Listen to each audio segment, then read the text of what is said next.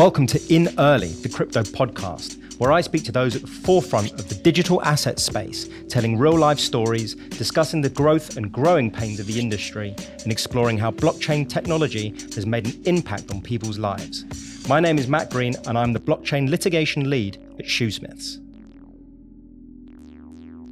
This episode features Ben Appleby, founder and CEO of The Cake, a decentralized support platform for the crypto ecosystem. We find out more about Ben, who says he was the first person in Europe to use a Bitcoin ATM, what he got up to in Parliament, his position on DAOs and decentralized apps and what they are, as well as why he set up the cake, what it stands for, his plans for tokenization, and what his favorite decentralized project is, amongst other things. I hope you enjoy. So I'd like to introduce this week Ben Appleby, founder and CEO of The Cake. How you doing? You all right? Yes, Matt. Good to see you. Like really amped to come and talk to you today. Yeah, it's a pleasure. I'm really excited to have you, and, and let's just get straight into it. I just want to talk about sort of you first. Um, how did you get into the world of blockchain and crypto? Oh man, it's been a long time now. uh, I've been in crypto since about 2013, and uh, a friend of mine told me about it, and it was one of those friends that when they say things, you listen. If it would have been somebody else, it might not have triggered that spark. Who but was it? It's my friend Martin. He's my best mate. We've been best mates for years. Right. He's a real techie geek as well, but he does the like web hosting side of things, and I was always a web designer. So we always kind of like aligned. He's always hosting my websites, and he hears about tech stuff, but never really sort of goes down the rabbit hole. Whereas I'm the kind of guy that will just get something and then I want to like get one over on him. So I'll go back and go, oh, what about this? What about that? So I started researching Bitcoin in 2013. And as soon as I started reading about it, I was like, oh my God. And I just got it. And it takes a long time for a lot of people to kind of get things. But the way my brain works is that I can just visualize and map things out almost instantly. I can see this triage picture just, you know, above my eyes. And I was like, mm. oh, wow. And then as you do more research, you start looking at all the different kind of elements of it and just kept coming back to it and learning more. And for anybody that's sort of done any bitcoin research you realize that oh my god what have i what have i come into? What yeah, you know, yeah. it's a pandora's box. And i'm still learning about it now. Yeah. And you could study bitcoin for years and still not know all of it. So it's just one of those things that is you know super super interesting. And just started trying it really. And i think that's one of the things that people don't do when they get into crypto. They might buy a bit of Bitcoin and leave it on an exchange, but that's not the big picture. The big picture is actually having your own wallet and trying it. I was buying my breakfast with Bitcoin in 2000. You're buying your breakfast? Yeah. What was for breakfast? Um, it was always a, a cheese croissant and a coffee, right. and I have this documented and you know the guys that were putting the transaction through were doing on an iPad, and I was using Blockfolio app and scanning it. Who were you doing it with? Who was the merchant? This was at Nim Sum Soup in Old Street. Okay, are um, they still going? Yeah, they're still we, we should try and go there afterwards. Yeah, let's do it. they had one of the Satoshi Point Bitcoin ATMs in there as well. Nice. And because it was like kind of Shoreditch, you know, Old Street area, there's a lot of sort of tech there. Um, and funnily enough, I claim I believe, and I'd like somebody to challenge, me on this, is that I was the first person in Europe to use a Bitcoin ATM. How can we prove that? We've got to find some evidence somewhere. Like it's on the blockchain, I've surely. Got, like I've got pictures with timestamps on them, and I docu- I, obviously I documented, you know, that process. I documented yeah. the breakfast buying process, so you can kind of zoom in and see how much I was paying for coffee and and croissants at that time, and you can work it out. And you're yeah. like, oh god. So uh, it seems as though people I speak to, you're you're one of the sort of earliest people in this whole world. Is it because of your genuine interest? Is it because you just sort of fell into it? It, it just seems like everyone's quite new, and yet you've been around for a while. Yeah. So when I was a kid, I used to, you know, take apart radios. I wanted to see how they were. Or one of those guys. One of those guys. so when you know my sister's like, "Where's my radio?" He's like, "Oh, I don't know. it might be in pieces." And obviously, I never fixed them and put them back together. Yeah. I just wanted to see what was inside them. Right. Um, okay. And that's sort of part of my nature, and that's why I love tech. I love gadgets and that's why I think I've been quite successful as a kind of you know digital product designer um, because I like figuring out how stuff works. Well, that sort of brings me to the next question because I mean I had a look at your CV, I suppose your LinkedIn, and I'm just going to read out some terms, and I just sort of want to understand what these mean. So, your previous uh, titles have been Web3 CX designer, Web3 UX R&D consultant, and now you're a Web3 UX research and designer at BYND. Yeah. What does what does that mean for people who may not understand? It sounds like jargon, right? So we'll start with the first one: Web three CX designer. So yeah. the first bit, Web three, is really the new type of internet era that we're in. So Web 1 was about publishing content, Web 2 was about social content, and Web 3 is about ownable content. And so that's what the Web 3 stands for. And really, because I usually I get most of my work through LinkedIn, I've mm. got a good reputation there with recruiters. Um, I put that on my profile so they know that I'm at the cutting edge of that design phase. And that if they want blockchain, they're going to be thinking Web3. So that's handy for me to have. Just at that point, is Web3 in your mind sort of the overall word to describe blockchain and crypto and metaverse? Because these, these terms seem to be interchangeable. And mm-hmm. the people I've spoken to sort of don't really have an overarching term for it all. So just at that point that you're describing, is Web three your sort of catch-all term for it? It's a convenient term that sort of captures it, and obviously three is better than two. Yeah, yeah. So yeah, you know, yeah, completely makes sense. sense. Yeah. Um, the next bit of the title, Web3 CX designer. So CX is stands for customer experience, and then UX stands for user experience. So if you're if you do a job that's in retail with like FMCG, mm-hmm. or for example, I did some services on with B&Q, I'll put that as CX. So again, recruiters know that I've done retail, right. customer-led user experience design, and then designer. That's just basically drawing grey boxes. Sometimes colouring them in. Sometimes colouring them in if I'm lucky, yeah. So does that mean that you have specialist knowledge and training? Um, training, no, not really. Like I left school at 15. Right. I was a chef. I was self-taught. I went and you know bought myself a computer. Went and taught myself web design. So I guess all the training that I've done has been off my own back. Um, kind of funny story actually. When the internet was kind of just becoming popular, kind of like circa 95, like Windows 95 era. Um, we didn't have internet. We weren't allowed it because it was far too expensive. Yeah. And so every time my parents were out, I had a really long phone cable and I'd run out and plug it in and then plug it into my Windows 95, gung, gung, gung, gung, dial up. And I was like, oh my God, the internet. And as soon as that happened, I was like, do you know what? Like, I didn't really get on very well at school because it just didn't work for me sitting under fluorescent lights yeah. and being told to sit still. But when I had the internet, I was like, oh my God, like I can teach myself anything I want. And there are no rules, you know, this is on my terms. And that was really what kind of got me into kind of web design and then content strategy and UX design. And that was, yeah, where it all started. So that freedom to be able to teach yourself meant that you were able to then sit down and sort of concentrate on, on those things. There are alignments here, right? Yeah. Freedom of information, freedom of access, and then Bitcoin, freedom of, of finance. Right. So there's definitely a bit of a kind of libertarian. There's a common theme. Kind of like punk ethos, yeah. you know, that underpins that. And I was a punk when I was in my teens as well. So I did look at, you know, bigger systems and question them. Yeah. Um, and I think Bitcoin does that. And so when I started learning about it, that came from a kind of cypherpunk kind of background. And so I really sort of like resonated with the things that they were talking about. Okay, well that's that's one of the sort of common themes in this is sort of relatively anti-establishment libertarian sort of movement, and Bitcoin was the first that sort of sprung from that. So I mean, it, it, that all makes complete sense to me. And on the flip side of that, you visited Parliament early this year, didn't you?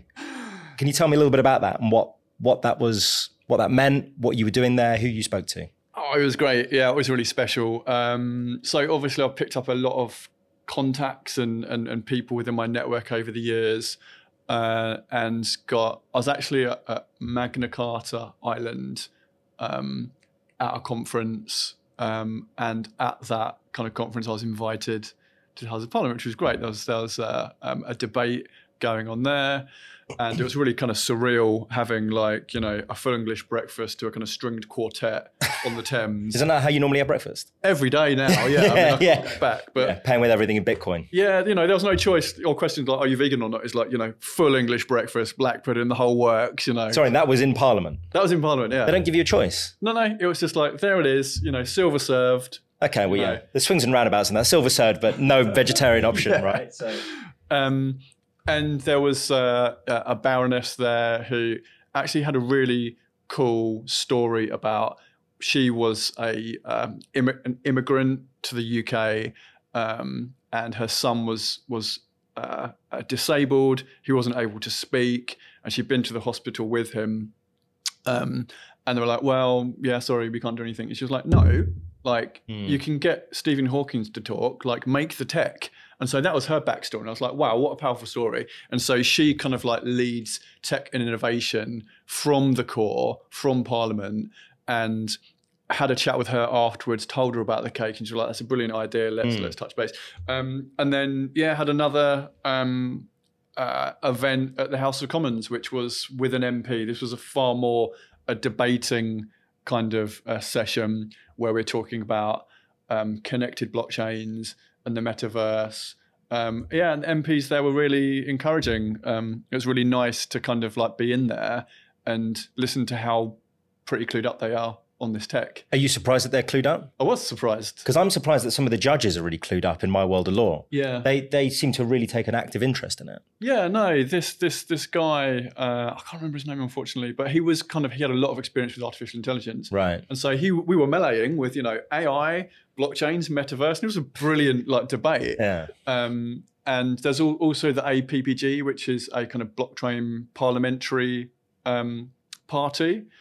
Um, and that is something that, you know, if people want to get involved in that kind of stuff, that's definitely worth checking out.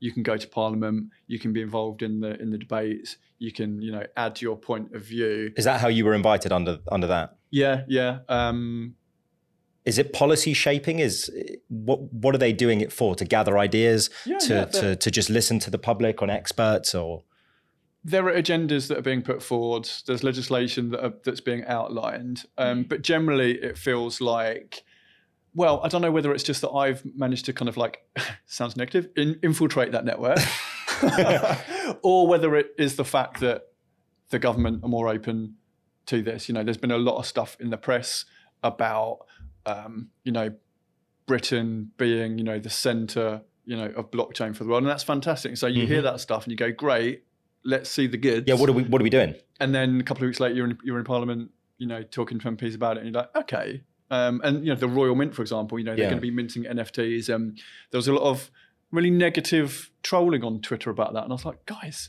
like they're, they're taking steps forward. Yeah, they're swimming in It's the right Royal direction. Mint. Yeah, exactly. It's the right direction. You're always So, going to have people who are negative, right? Yeah. Always. um, I mean, there are consult there are consultations um, out there about DAOs. I know the, the the there are consultations about NFTs, and they're asking certainly lawyers about how we shape that industry. So I guess that there are positive steps being taken, and, and seemingly in that respect, we are going in the right direction. Yeah, exactly. Um, and you know, one of the first things that I did when Liz Truss was, you know, given the seat of prime minister is to check, you know, will she support this movement that was initiated before her?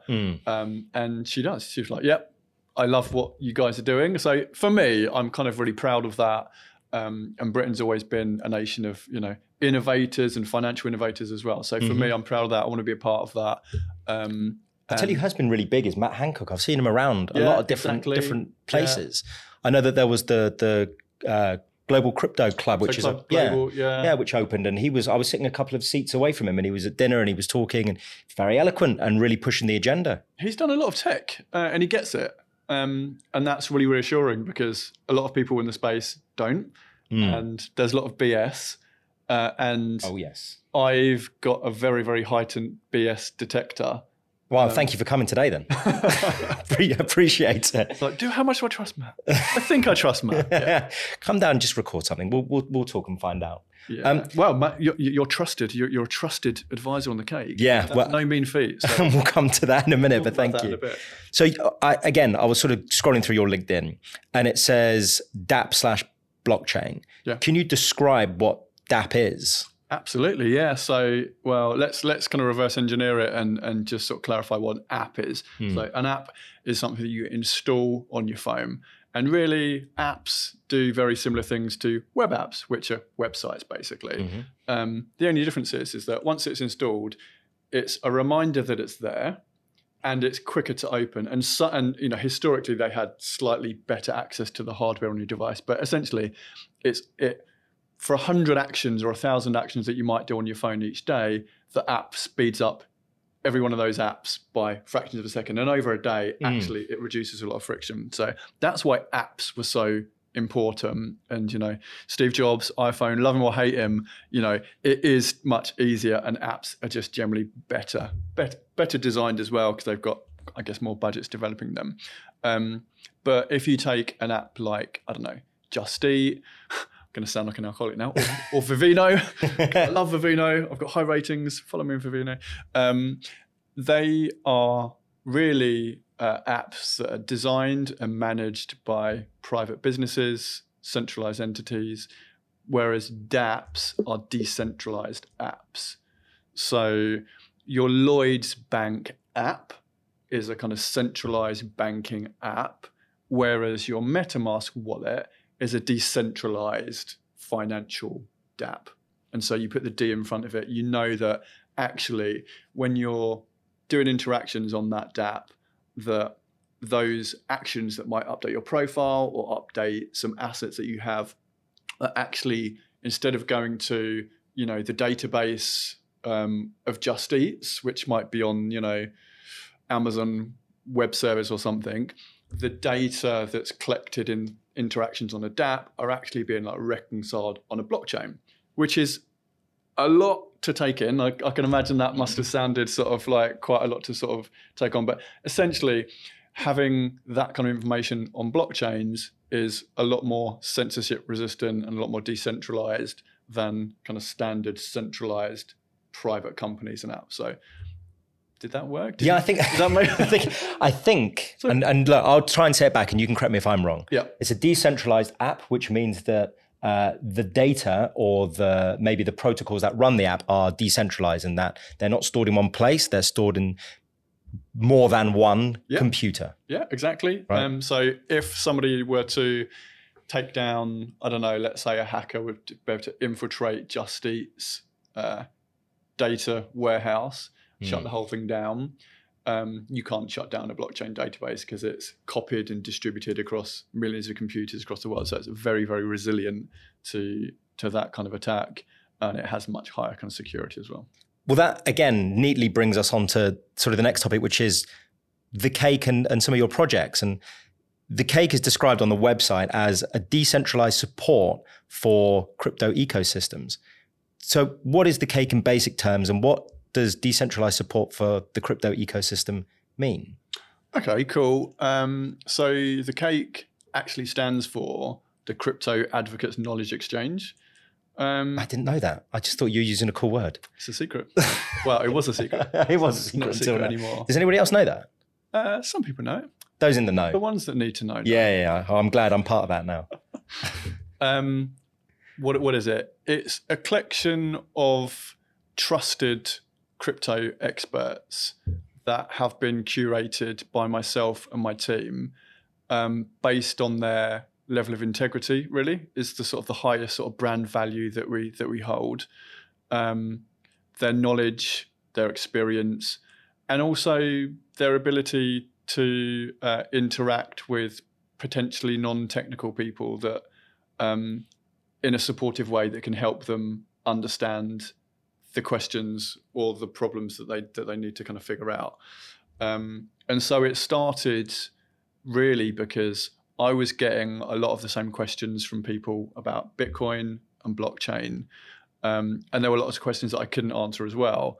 Um, and through my network of WhatsApp groups and LinkedIn connections, I thought actually there's a real need for combating the problem of misinformation um, a lot of WhatsApp groups that I were in that I was in um, were kind of you know shilling unresearched projects that frankly you know in the middle of a bull run it's like well everything's going up guys you know and a lot of like investment advice. And it's like guys you haven't got a clue what you're talking about. Like these projects are dodgy and i had to do something about it. Um, the thing that kind of really triggered me that made me actually start the cake was uh, my brother-in-law pulled me into one of these WhatsApp groups, and there was a lots of like shilling going on. There was one project in particular, um, and everybody was aping in, and I was like, actually, like I, by that point, I'd built a little spreadsheet where I would measure crypto projects. I'd look at the team, I'd look at their GitHub commitments, which is how much code they write, how often they write it, and who's writing it. Um, I'd look at their social media, and within seconds, I was like, "This alarm bells." I looked on their Companies House. That didn't stack up. I was like, "Guys, this is really looking like a scam to me." They were like, "No, you know, look at how much money I'm making. Look at this screenshot." And I was like, "Okay." Um, a few of the guys have basically borrowed money to invest, Oh. which you should never do for all the listeners out there. Um, my brother in law also invested a bunch of money that he probably didn't have. And it turned out to be BitConnect, which, for anybody that hasn't heard about BitConnect, it's one of the most prolific Ponzi scams that happened in crypto. And it was bad times. You know, that group went real quiet. Um, one of the instigators of the group left the group without saying anything. Right. Who knows what happened to him? Um, Was he encouraging people to buy? yeah, he was getting referral kickbacks. you Oh know, wow. Okay. And and it just wasn't nice and it wasn't pretty. And so I thought, right, that's it. Uh, I've had enough of this. You know, I'm gonna I'm gonna create a messaging app that cuts out the need to trust people and that will take care of the trust bit. Um, and that's really where the cake started. So it's all about trust, right? Because there have been so many uh, scams and investments have gone wrong. Um, I obviously my my day job is to sort of recover those assets, but ultimately, if you can prevent people from being scammed in the first place, all the better. So it, it comes from a place of wanting people to have trust in the industry. Mm-hmm. Yeah, and because you know, it's not just about sort of noobs. You know, we cater a lot for either high net worth individuals or small businesses, all the way up to enterprise customers. Um, and if you're not really well versed in some of the technical terms, a supposed consultant can come along Hmm. and with a bit of smoke and mirrors can be issuing you invoices for a lot of money and you don't actually really know whether they're throwing straight dice or not because of my background in tech um, and all the sort of you know countless hours that i've worked with architects back-end developers you know it strategists. I'm able to kind of get these uh, advisors any new advisors that aren't you know trusted already and talk to them interrogate them and we've kind of you know evolved that into almost like a kind of gated onboarding system now where advisors a- actually have to jump through quite a few hoops. Um, a lot of them will be asked to provide accreditations and then we do that due diligence. So when you need a quick answer with crypto you don't want to go and do the research because you haven't got time um, if you do go and do the research you're just going to get pulled into rabbit holes if you jump onto a whatsapp group they're faceless people in that group that might just be shilling products. You, there's so many places to go wrong. Don't even get me started on Telegram. Um, I get roped into Telegram groups and then get messages. My phone buzzes every two minutes with someone else just sent some message about how to make money. and It's you just try you try and reject the group or leave, and then you get pulled into another one. It's a nightmare. yeah. So uh, I think the last time I sort of re- researched into this, um, twelve million dollars a day are being lost in sort of cryptocurrency scams. Um, and you got to got to ask yourself why is that? Well, the reason that's happening is because there are crazy gains to be made, and I've seen it. Um, and if you're backing the right horse for the right reasons, that project can can remain. It can be evergreen, and you can realize those returns. So with such with with with you know dangling such a big carrot, people are willing to take the risks without putting in the legwork. Well, I've seen that happen. There was a friend of mine, and he he invested in one coin that I'd never heard of, and I think he put about forty grand in. Yeah, you think to yourself, what are you doing? But it went after a while. He sort of watched it sort of just go up and down a little bit, and it went up to a mill. And another friend said, "Well, like cash out. What what, what are you doing?" And he said, "No, no, no, no. no. I'm just this. Yeah, next day, two mil." Hmm. And he goes, "Wow, I'm just gonna, I'm just gonna hold out." And my friend goes, "Why? I just, what are you doing?" He goes, "Well, I'm just gonna wait till I can buy a football club." He's like, "Well, how much is that?" He said, "Well, I figured out. I think it's about five mil." A couple of days later, it's at pennies. You think to yourself, "Well, yeah, there are opportunities to make a lot of money here." But at the same time, you've got to know when to get out and you've got to know when something's a scam and you've got to know whether it's a risk that you want to take or not. So I completely understand and have seen people make lots of money, miss opportunities, and get stuck into schemes that they shouldn't really do. Yep, completely. And you know, another thing that we hear a lot is that I've missed the boat. And because I've missed the boat with Bitcoin, I then want to take that extra risk to try and make up lost ground. Yeah. And so people come to me, they've never bought any cryptocurrencies, they haven't really learned the basics, and they're like, right, I want I want to go into XRP. And I'm not I'm not dissing XRP, I'm just using it as an example that it's slightly more exotic than a safer, more trusted Bitcoin or Ethereum or something like Mhm. that, or you know, aping into some NFT project. It's like no, you know, we we do a, a lot of talking people down off the ledge just to go look. You can be financially free. You need to have a game plan. You need to have good fundamentals. You need to stick to it. Don't be driven by emotions. Um, and when we do interviews for advisors, that's what I'm looking for. I'm looking for somebody that has a nice, soft voice of reason that can talk these people down off the ledge um, and actually teach them about the fundamentals. And, and once they've gone and got their first crypto, well, actually, you can come back to the cake and go, right, well, I've made a bit of money in my Bitcoin or Ethereum. Mm. What next? Okay, great.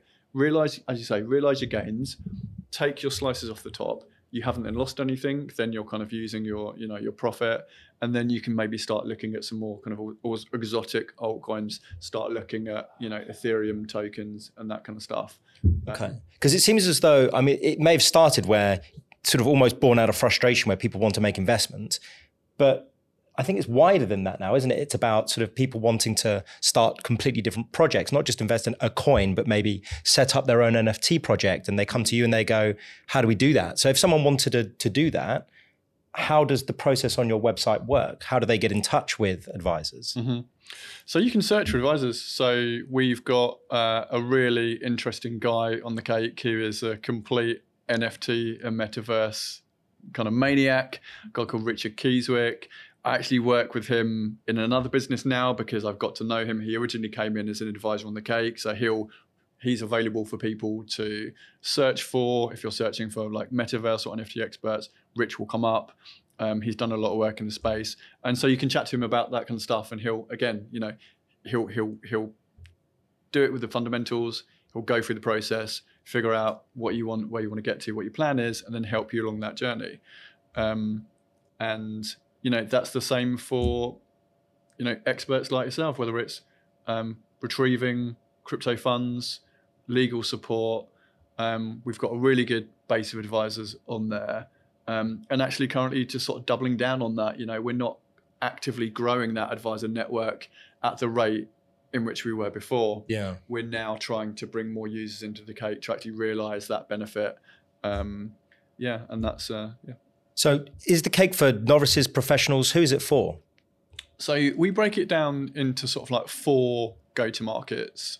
So there's people that need crypto because their systems are corrupt. Okay. Um, so these people, um, there's there's a lot of volume there. There's a lot of scale for that kind of user type. They find it almost impossible to retain value because their their banking systems or their governments are actually debasing their currencies so much that the price of bread has gone up 400,000%, and they're basically being robbed Right. they are desperate. They actually need crypto. Like most people in Europe, aff- affluent countries, don't need crypto. Okay, these people need it to survive, to trade, and to you know feed their kids and retain mm-hmm. value and ex- exchange value between themselves. That's go to market one.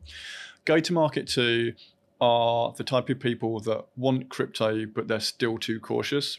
So they might have, you know, bowed mouth Bitcoin a few years ago. Now they're too stubborn to kind of, you know, flip and, and go and get some. And so these people will need reassurance content. There's a lot of volume there for those type of people. These are kind of like no coiners, they're also called. Um, go to market three are the people that get it. Okay, I've got crypto. I know it's not a scam. Hey, sometimes it goes up. That's really cool. Um, they want to protect that wealth. They want to double down on it. They might want help from crypto ex- uh, tax experts or legal experts. Um, they might want to know what to do, yeah, with their taxation, for example. They might want to know what's the next project that I can jump on. With those type of users, you know, we don't need to do the full education piece. They're already in the boat and they're and they're off. They just need to know what projects are interesting. Where's the market going? Where's the macro effect going? Um, and then the fourth one is businesses. So businesses that actually have to have trusted advice because their business relies on it. There might be tax implications. They might be building Web3 apps. They might need blockchain architecture. They might need development. They need to understand the really complex issues. And so a lot of the advisors on the cake are at that level, people that can really talk to them at whatever stage of their crypto journey they're at and really focus down on some of the really technical details or some of the more uh, kind of regulatory uh, details that you know people like you are going to be familiar with. So it's a matter of providing a service and a, a, sort of a link up to professionals for people from all the way at the bottom who don't really know too much, all the way to the very top where it's professionals who need real, real advice. Yeah, exactly. Um, and at the moment, like this is a great time to sort of use the cake because at the moment we haven't you know, built in our tokenized incentive system, which is something that we can sort of talk about in a bit if you like. Um, all the advisors on the cake actually reply to chats because they they like the project and they think it's needed, and they're actually happy to to help people on that journey. Um, corporates and business users and high net worth individuals will be able to at some point subscribe to the cake in which case they'll get access to the kind of high niche topic experts um, that businesses need. So actually, what that does is it allows them to get that kind of always on support for them and their teams. Um, and it also allows the sort of go to market ones and twos to get a lot of that support for free because that's how the kind of the business model yeah, it makes sense. Yeah. Makes sense. Well, I can tell people from my experience of, of being an advisor on the cake that normally what happens is someone gets in contact with me I get a message um, via a specific chat room that is is sort of in the ecosphere of the cake, and then I'm able to respond to them directly. So Ben sort of allows me to to sort of market myself to some extent on the website, and I'm able to interact with them directly, um, which means that there's there's no barrier to just accessing potential clients or people who want real advice. So in that respect, it's it's a really easy way to help people in the space. Mm. To move on a little bit, you describe the cake as as a DAO can you explain what that means? Yeah, so DAO stands for Decentralized Autonomous Organization. Um, and what is a DAO? Well, it's not it's not a quick answer, but I'll try and make it succinct. I'll try and I'll try and keep it simple.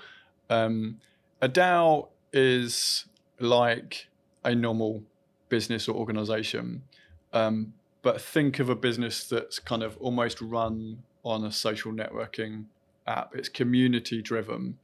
Um, in the same way that if you're on like an organized Discord group or an organized Telegram group um, for a crypto project, it's kind of self organizing. And the people in those groups support the project in the same way that the people working businesses support the business. I like the idea, I like the company, I like the founders, I'm going to go and work for them. Um, but they're actually able to purchase tokens or hold NFTs and use those as voting mechanisms. So there could be a proposal drafted by one of the community members, and everybody that's holding tokens gets to vote on that. So it's kind of like a democratic uh, business model, if you like, or business structure. Um, and one of the kind of, I guess, key attributes of a DAO is transparency. So the code that runs the app or DApp will be on GitHub. And people are proud of that. Like, here's our GitHub. Go look at the code. There's nothing malicious in there. Um, whereas a traditional business would never put their code on a website. No, well, they, they never share the, the basic information because that's that's right. business secrecy, right? That's yeah. private. And it's really hard for like traditional business people to get their head around that. Why would we share? Well, because it actually inspires more trust, like genuinely.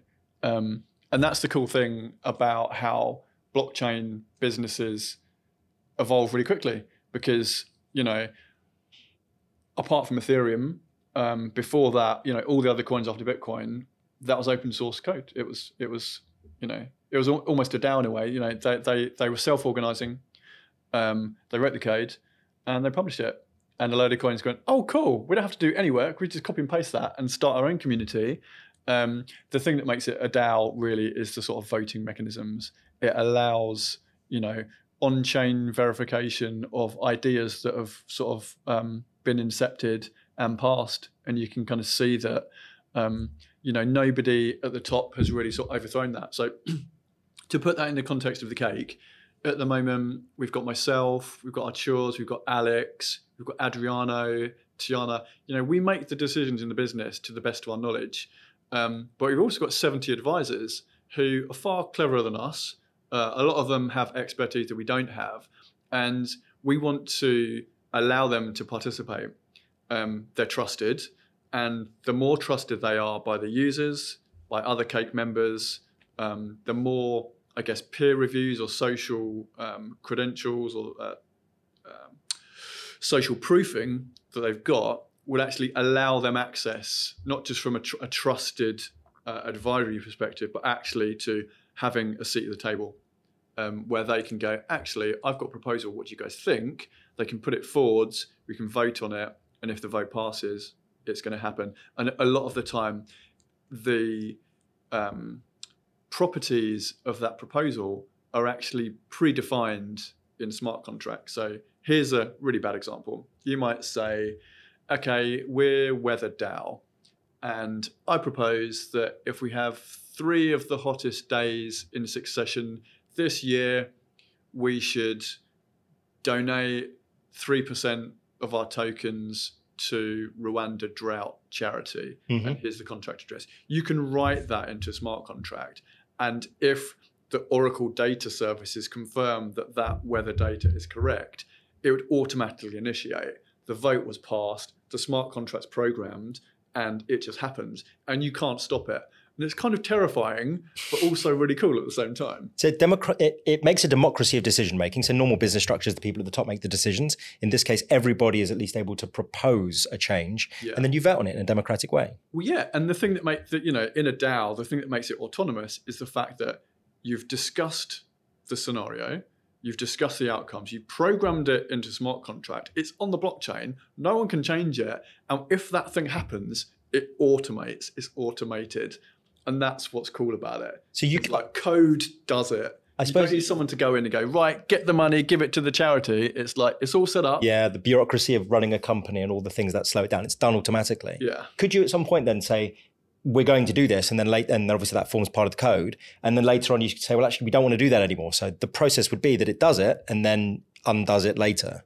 I don't think so. No, No, I think you know if it was immutable and the and the scenario was agreed by the DAO and it's written into the contract, you can't change the contract and you can't change it. right? If you were to say, okay, we'll put a clause in the smart contract, whereas um, a, if a vote can be passed and a majority vote happens, then the, the contract will be updated. So with like when you're creating like tokenomics designs for, for businesses, you can like hard cap the supply and you can create the contract so it can't be updated. And that means once it's published on chain, like you can't you can't change it. Whereas some projects like XRP or others that can just add millions to supply if they want to, um, they can then just go in and just like, oh, okay, well, yeah, it's on chain, but we can change it. So it kind of it doesn't make it law. Mm. Like that's one of I guess the kind of go, golden rules of crypto is that like code is law. Okay. And I ask this question a lot of people when I talk about DAOs, but there seems to be sort of two schools of thought, especially legally, in terms of liability. Because ultimately, if you go after a DAO because it's acted in a certain way, who are you suing? Now, there's an English case, Tulip Trading, where coders or, or people who designed code were held not to have a, a duty to the people who rely on that code. Whereas in America, there is a, a, a a current case whereby uh, a DAO is being sued, but actually who's being sued is those who hold the governance tokens. Which method would you prefer? Which school of thought do you think we sh- I suppose which school of thought should we follow? Or do you have a strong opinion on that? I've got really strong opinions, and, I, and I'll choose my words carefully. Um, for me, we wouldn't have the freedom of blockchain money if we would have invited certain parties or governments to the table for that conversation. Um, if you look back at the history books, you know, when the first Bitcoin blocks were being mined, there was code in there that Satoshi had admin keys to it. And as it started taking off, and I generally think that they didn't know if this was going to work or not, as it started to gain traction and more miners started installing, you know, the Bitcoin core code and running it, it's like, oh my God, this is, it's happening, guys. Like, um, and one of the last messages from Satoshi was like, you know, I'm starting to get undue attention. And he updated the contract to remove the admin keys. And he goes, right, no one can change this now. This is pure consensus. It's the miners that decide what version of the software they run. And shortly after that, he just disappeared. Hmm. Um, why was that? You know, one school of thought is that, you know, acting bodies of control weren't happy about that because it challenged their ability to protect and govern and control. And again, we get back onto that sort of libertarian kind of side of it now. Um, I think that you know DAOs are regulation 2.0, and I would love it if governments would allow these people who are trying to improve on what's been done before the time and space to create community regulation that can eventually be retrofitted and help those systems, you know, to, to move forwards. Give them the space instead of trying to put the fire out before it's had time to breathe. You know, there are malicious actors in the space, but nothing compared to the people that actually want to do it for the right reasons. And so you've always got this like friction point where Web3 communities and developers and people that are building stuff intersect with governments and compliance. And a lot of the time there's there's a disconnect there because they want different things. And so, you know, I guess the short answer is, you know, should DAOs be regulated? Not yet.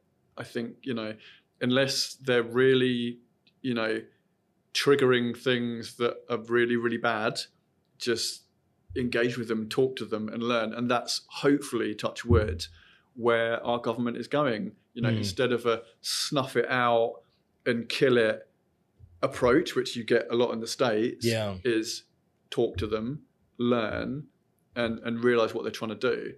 Um, I think we could have a whole separate recording on DAOs, and I think we should at some point get you back to talk about DAOs. Let's do it. let's not focus too much on that today. And thank you for that. And that's that's that's really interesting.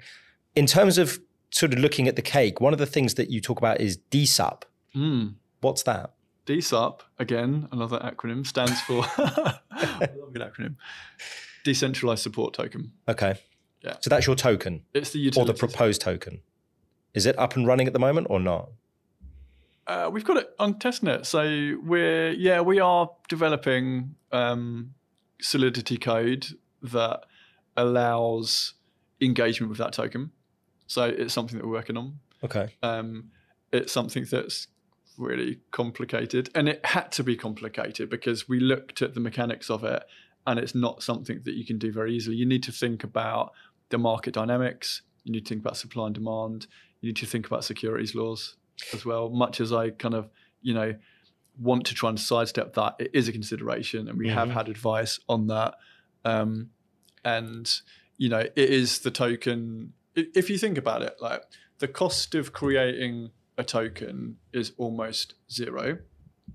The cost to develop an app that uses it is not zero. That's expensive. Mm-hmm. So you know that's where that's why people just fork tokens and try and shill them and try and scam and make loads of money. But the people that are actually building stuff that has utility, they're the people that are kind of hopefully changing the world and, and improving. Yeah. And so I think all businesses in the future will be tokenized. I think it's, you know, even if you just take, you know, stock stocks and shares of businesses, it's a far better way of doing it. So that's just a complete no-brainer for me. That's going to happen. All businesses will be tokenized, um, and then the mechanics within those businesses, the stuff we're talking about, DAOs, will then utilize those tokens or NFTs as part of the um, you know attributes and properties that run the code that is the business. Right. that makes sense. Yeah. Well, I mean, th- these concepts are are difficult in in sort of theory because it sort of involves computer language and coding language. But does it ultimately mean that the more tokens you have, the, the more able you are to influence a vote,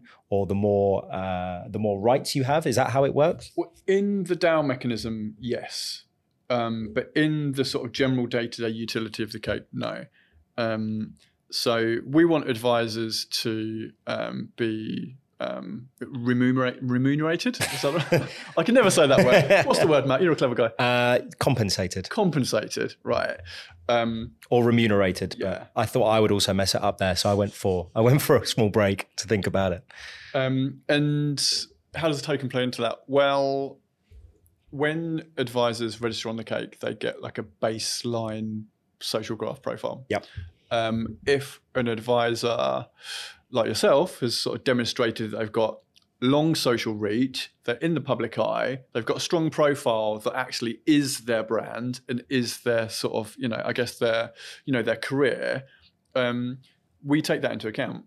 And so we've got different angles that build up an advisor's social graph. So um, social proofing, um, cake DAO validation, of other cake members that are either in the network or, or know the know the experts. Um, how quickly they are to respond to chats. So you know, analytics and, and, and um, interaction based. These all build up a multiplier, and the higher the multiplier, the more tokens that are attributed to that advisor. So we use the DSUP as a leaderboard system. So the advisors that have the most DSUP attributed to them um, are going to be the ones that uh, have the highest multiplier.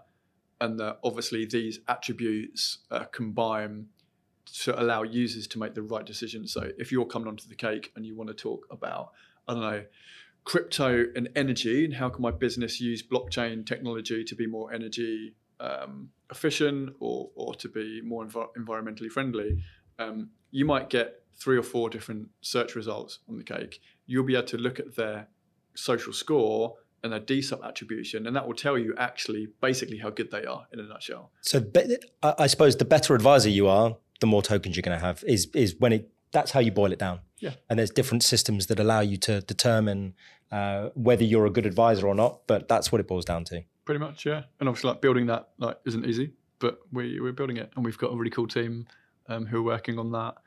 Um, and yeah, recently got a new CTO, which is really awesome. Yeah, nice. Um, and we're actually designing an app at the moment. So a DApp. It will start as an app, and then when the sort of when the tokenized incentive system plugs into it, then it will become a DApp. Nice. Okay. Yeah. So that was sort of my next question. What are your plans for the cake? What's the mission? Yeah, so you know, I've sort of like personally sort of like carried this project for a long time. I've invested a lot of you know time and money and sweat and blood and tears into it. Um, we're at a point now where we're ready to sort of like go to mass market with it. So we are doing a, an investment round. Um, we had um, a conversation a few months ago. This was kind of before the bear market kicked in. Um, and we just started doing our kind of investor outreach. Um, and I guess you know we weren't really ex- expecting much very quickly, but we were given a really nice um, head of term sheets from VC for quite a lot of money, and we were like, oh.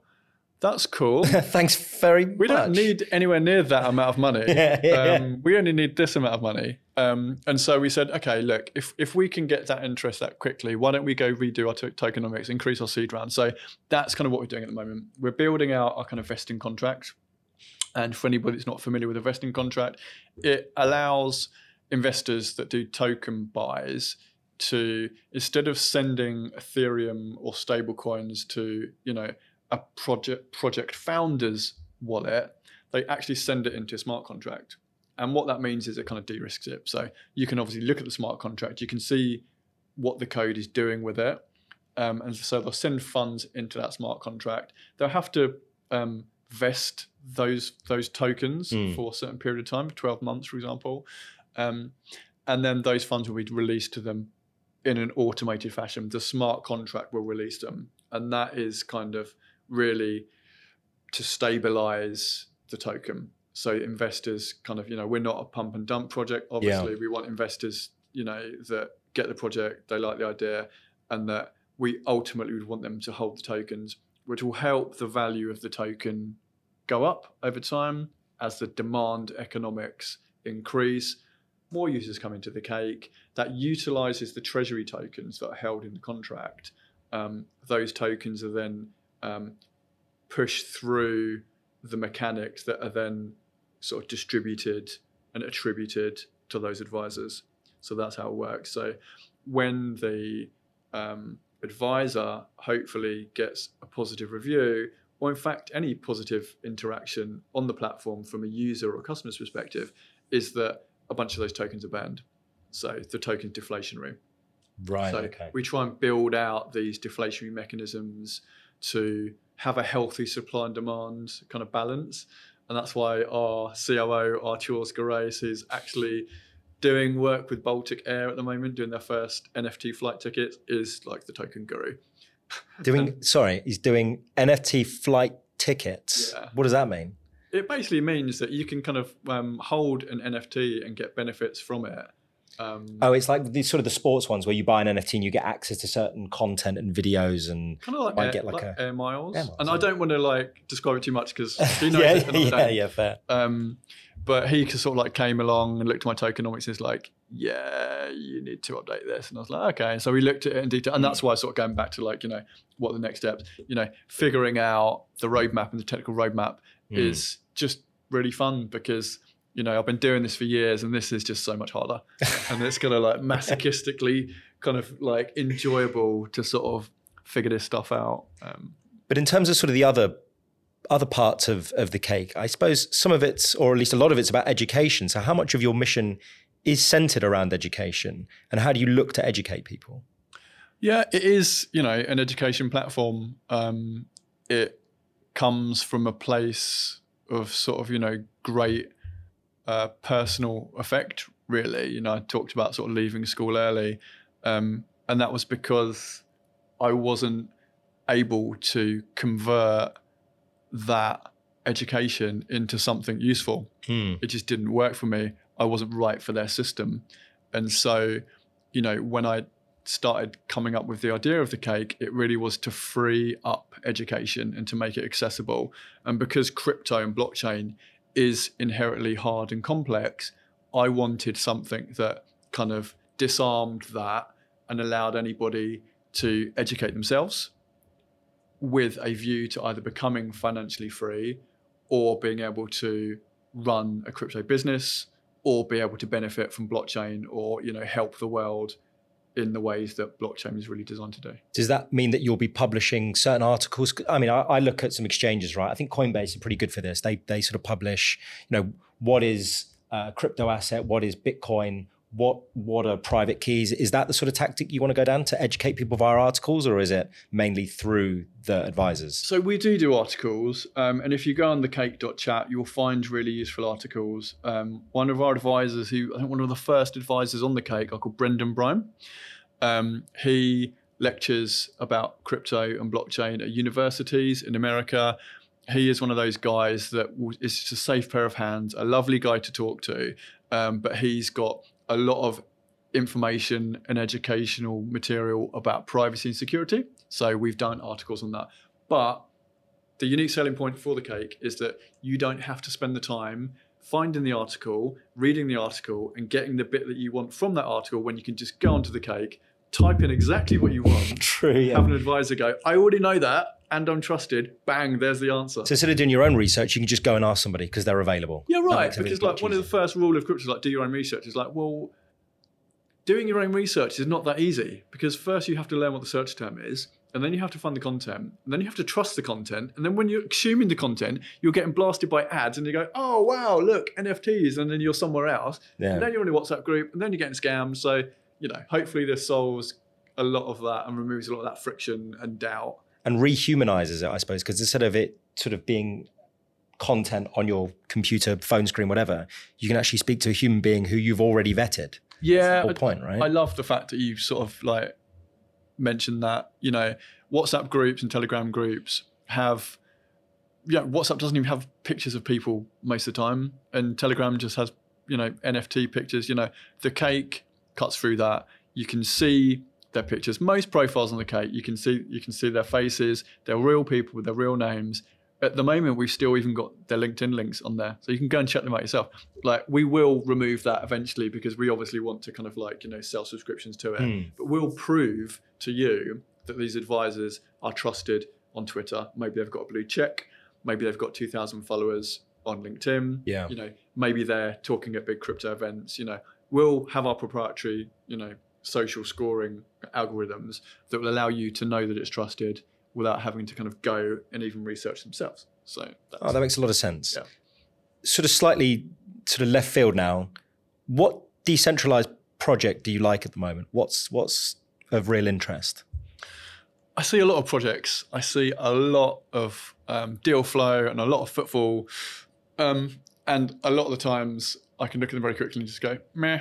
Like with the whole like NFT space, yeah, art for art's sake, I think is great. If you actually, you know, want to make money from it, then I guess potentially you're in it for the wrong reasons. Like um, that sounds quite negative, but it's a bit like the difference between like the British music industry and like a European music industry, like like Berlin, for example. So Mm. in Berlin, you don't have to be good at music or good at art to get paid by the government. You just go, hey, I did this gallery event, pay me money. And they're like, yeah, art and culture, here's money. Whereas in the UK, if you want to be good in a band, and I'm saying this because I was in a band and, and, and we did quite well and we did tour. And so I did get to kind of see that is that you play that music because you love it and you want people to hear it.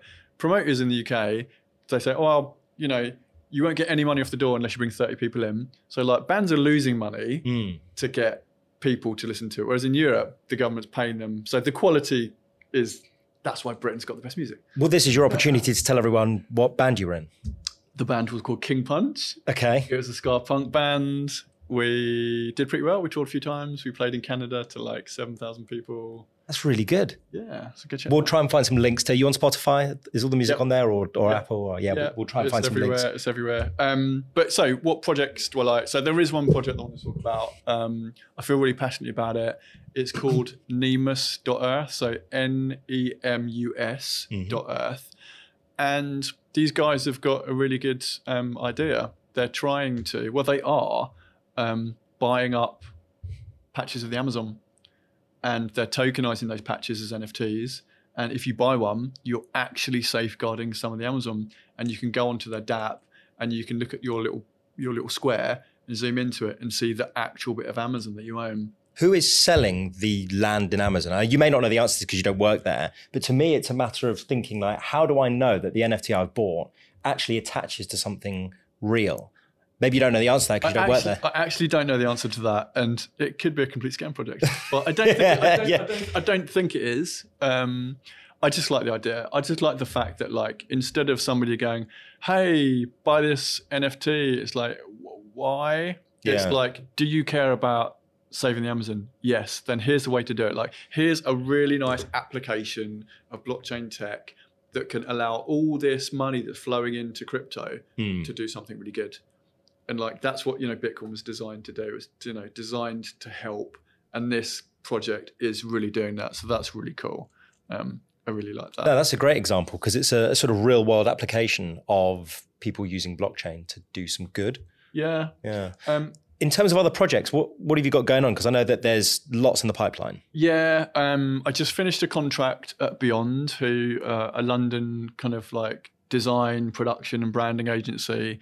Um, I can't talk too much about this project because they haven't launched it yet, and we've just finished designing it. But the client is called Proxy, Okay. and they are designing a really cool wallet. And when you think of a wallet, you think of um, a DApp that you can hold your coins and NFTs in, and it does do that. Um, but you can also use it to secure your privacy, which is obviously another massive kind of driving force that that crypto, you know, has kind of evolved from. Um, let's say you want to go to a really swanky NFT event in New York, um, and you can only get in if you've got a Bored Ape. Okay, you need to prove to the guy on the door Mhm. that you own that Bored Ape, but you don't want to um, show them your wallet because you don't want to dox yourself. You don't want people looking in your bank account. You know, nobody nobody wants that. So you can kind of spin up a QR code in the app that will prove that you have a Bored Ape, um, but it doesn't share the wallet address with you. So it shows enough to show ownership, but not enough for, as you say, people to be doxed in any way. Yeah, exactly. So, you know, you've heard us talk about Crypto Club Global. They're really cool. Um, you know, they crowd-funded the ownership of Blacks on Dean Street in Soho, Yep. which is a classic sort of members club. Um, in order to get in there, I use an app called Token Proof. And I've already linked in my NFT membership into this Token Proof app. So when I go in, the guy at the door scans my QR code. He doesn't know my name. He doesn't know my email address. He hasn't got my bank details. He doesn't know my blood type. He doesn't even know my crypto wallet address. All he knows is that the app has told him that I have that NFT. And that's just so cool. Yeah, yeah, yeah. Well, that just gives you access, and that's it. Yeah, you, it. you don't need to prove anything else at that stage. Exactly. Yeah. That's awesome. Ben, thank you so much. You've been awesome. Really, really appreciate it. I'm going to have to get you in again to talk about all the other things that you're super knowledgeable about. So thank you so much. Thank you for having me, That was a great conversation. Really enjoyed it, and uh, yeah, looking forward to catching you out on the crypto scene in London and beyond. Yeah, Ben is always doing conferences and speaking very eloquently about all sorts of things. So I'm sure you'll see him around. This podcast does not contain any financial or legal advice, and you should not seek to rely on it as such. Opinions are the individual's own. This podcast was produced and edited by Joe Hawkins and music by Luke Carey. Thank you for listening and see you next time.